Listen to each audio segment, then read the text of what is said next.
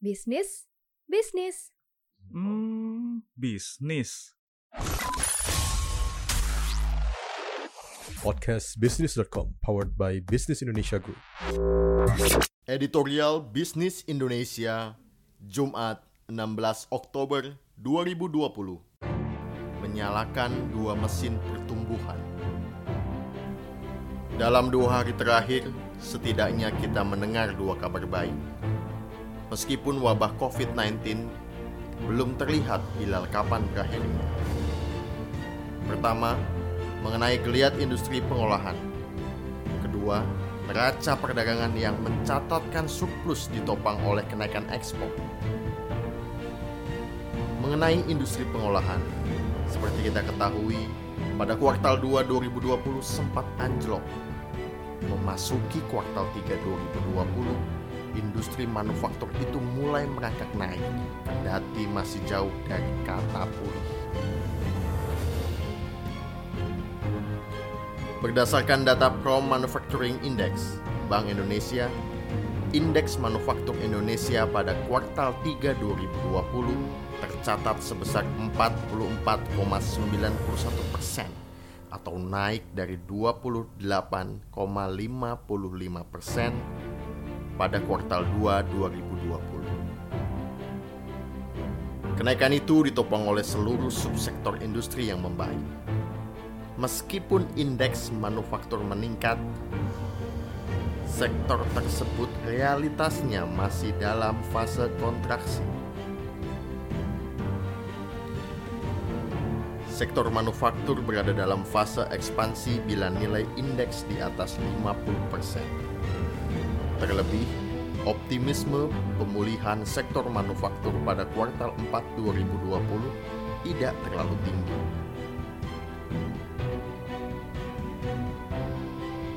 Bank Indonesia memprediksi PMI BI pada kuartal keempat pada tahun ini sebesar 47,16 persen. Artinya, masih berkutat pada fase kontraksi. Akan tetapi, para pelaku industri menyebutkan bahwa kondisi di lapangan sudah sedikit membaik.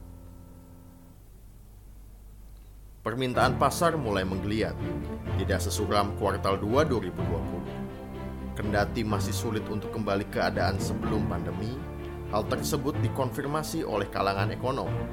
Sinyal pemulihan ekonomi pada kuartal 3 2020 belum terlalu kuat. Daya beli masyarakat belum benar-benar pulih. Alhasil, peningkatan kinerja sektor manufaktur ke arah ekspansif masih harus melalui jalan panjang kecuali ada keajaiban dari kebijakan pemerintah dalam melakukan perbaikan ekonomi atau mengatasi pandemi. Soal kabar baik kedua, neraca perdagangan kita kembali mencatatkan surplus.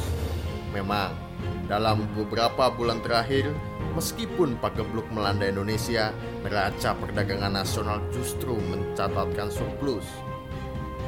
Surplus ini tak lepas dari penurunan aktivitas impor, terutama aktivitas impor bahan baku. Sementara itu, aktivitas ekspor masih tercatat tumbuh kendati tidak sebesar sebelum pandemi COVID-19. Badan Pusat Statistik atau BPS mencatat neraca perdagangan September 2020 mengalami surplus 2,44 miliar dolar Amerika Serikat. Angka ini lebih tinggi dari bulan sebelumnya sebesar 2,33 miliar US dollars. Surplus dagang ini ditopang oleh ekspor sebesar 14,01 miliar dolar Amerika, lebih tinggi dibandingkan dengan impor 11,57 miliar dolar Amerika. Ekspor terbilang stagnan bila dibandingkan dengan tahun lalu, tetapi tumbuh 6,67 persen dari bulan sebelumnya. Ini adalah kabar baik.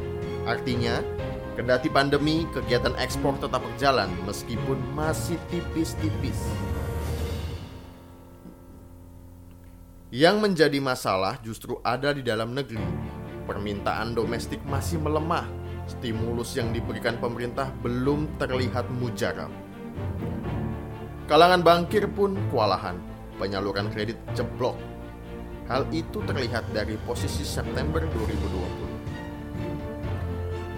Kendati tumbuh super tipis yakni 0,12 persen year on year menjadi 5.586,69 triliun rupiah, portofolio kredit mencatatkan penurunan pada tahun berjalan. Apabila dibandingkan dengan posisi akhir tahun lalu, year to date, 5.683 triliun rupiah, portofolio kredit perbankan justru merosot 96,31 triliun rupiah.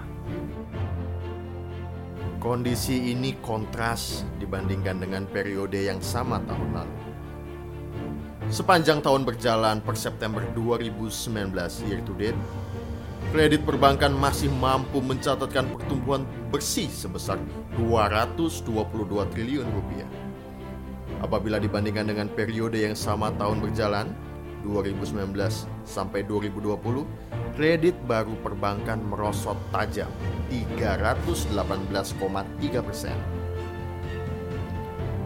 Lemahnya permintaan menjadi biang kerok penyaluran kredit lesu. Perbankan pun berharap stimulus pemerintah mampu mengerek permintaan konsumsi. Apalagi stimulus yang digelontorkan pemerintah tidak sedikit, ratusan triliun. Menurut Bisnis Indonesia, idealnya memang pertumbuhan ekonomi bisa berjalan ketika ada permintaan masyarakat. Permintaan akan mendorong mesin produksi memenuhi pasokan. Mesin produksi akan bergerak bila dikasih pelumas oleh kredit bank, selain dari modal sendiri. Sinergi antara mesin produksi dan industri keuangan ini ibarat dua mesin pesawat terbang. Bila keduanya menyala, akan menghasilkan pertumbuhan ekonomi. Namun, kuncinya adalah permintaan dari masyarakat.